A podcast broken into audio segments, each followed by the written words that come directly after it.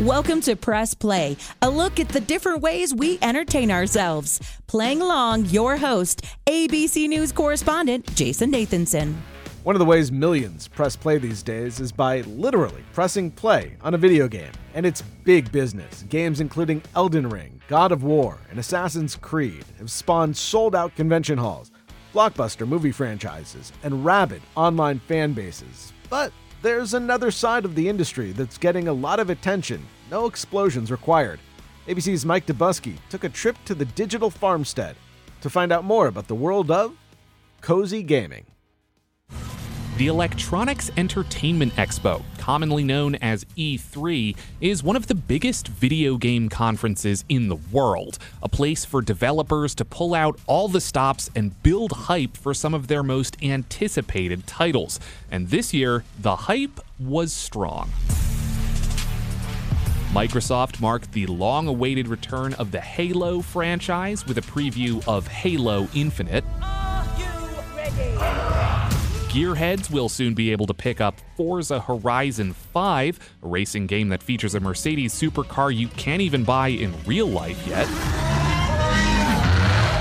Bethesda, the studio behind hit series like Elder Scrolls and Fallout, announced their next big title is headed to space with Starfield.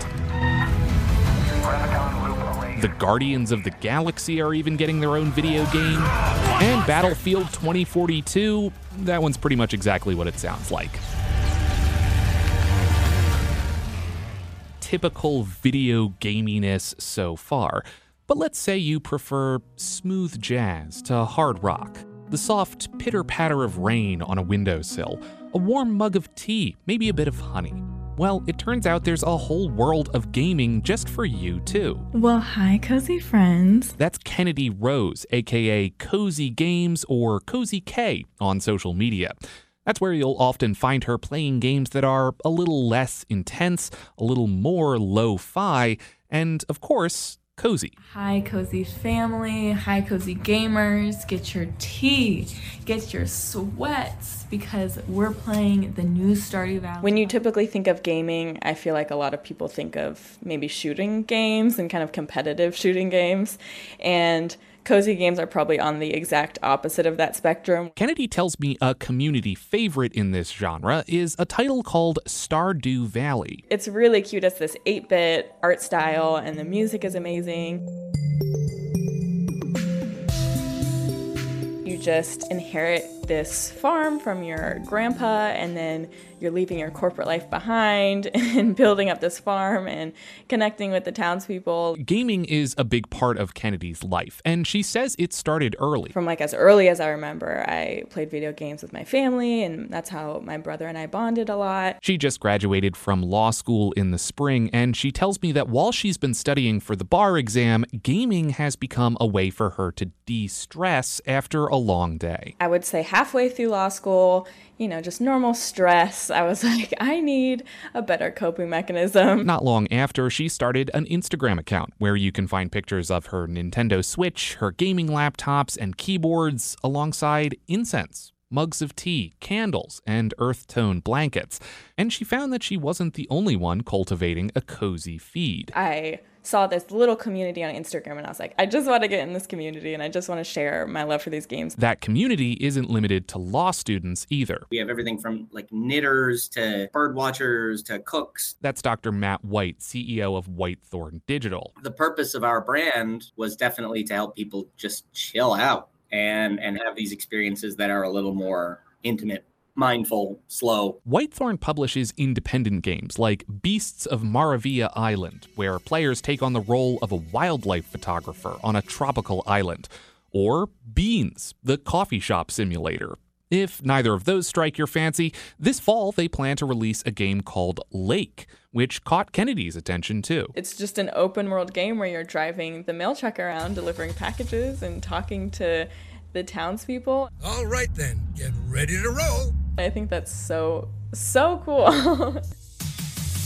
I mean, it's literally about driving postal mail around a lake. It's it's it's as stress free as it possibly could be. If that all sounds a bit like a Hallmark movie, that's intentional. Hallmark movies help many people relax. And White says his games live in the same market. The little anxiety economy. Uh, so we say, you know, we mean like CBD drinks, weighted blankets, fidget spinners. But a cozy game doesn't have to be all plush socks and books of poetry. Some people find horror relaxing. A violent game can still be a casually played game. You think about like something like Carrion from Devolver Digital.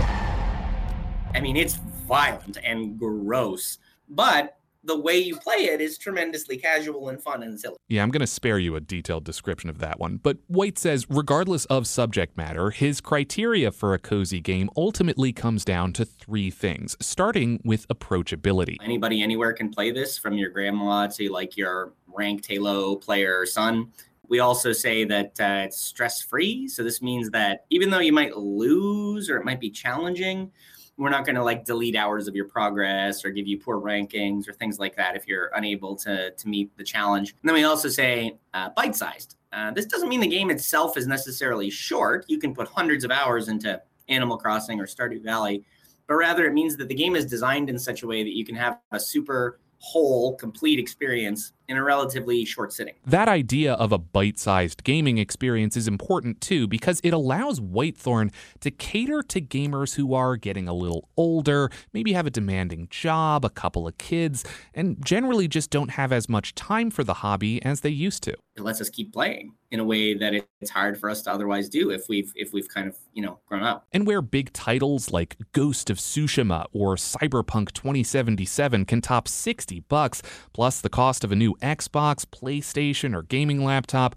cozy indie games are usually a little cheaper. They're available on more accessible devices like the Nintendo Switch or even on your smartphone. Of course, if you served me a variety of 20 or $30 three to five hour experiences, I'd buy one every single weekend. The comparative accessibility of cozy games stretches beyond economics, too. Unfortunately, for anybody in this world who does not look like a straight, white, able bodied man, um, there's not a lot of representation of you in games. White says the industry has made strides in recent years, but stresses that there's a lot more work to be done in terms of including different genders, races, and sexual orientations in gaming. And I think that's like super important. And if her Instagram DMs are any indication, some of that change is starting with people like Kennedy. And there's a lot of people that contact me and are like, I never knew other people only like to play these types of games and I feel so seen like I had never felt seen in the gaming space before. I'm Mike Dobuski, ABC News.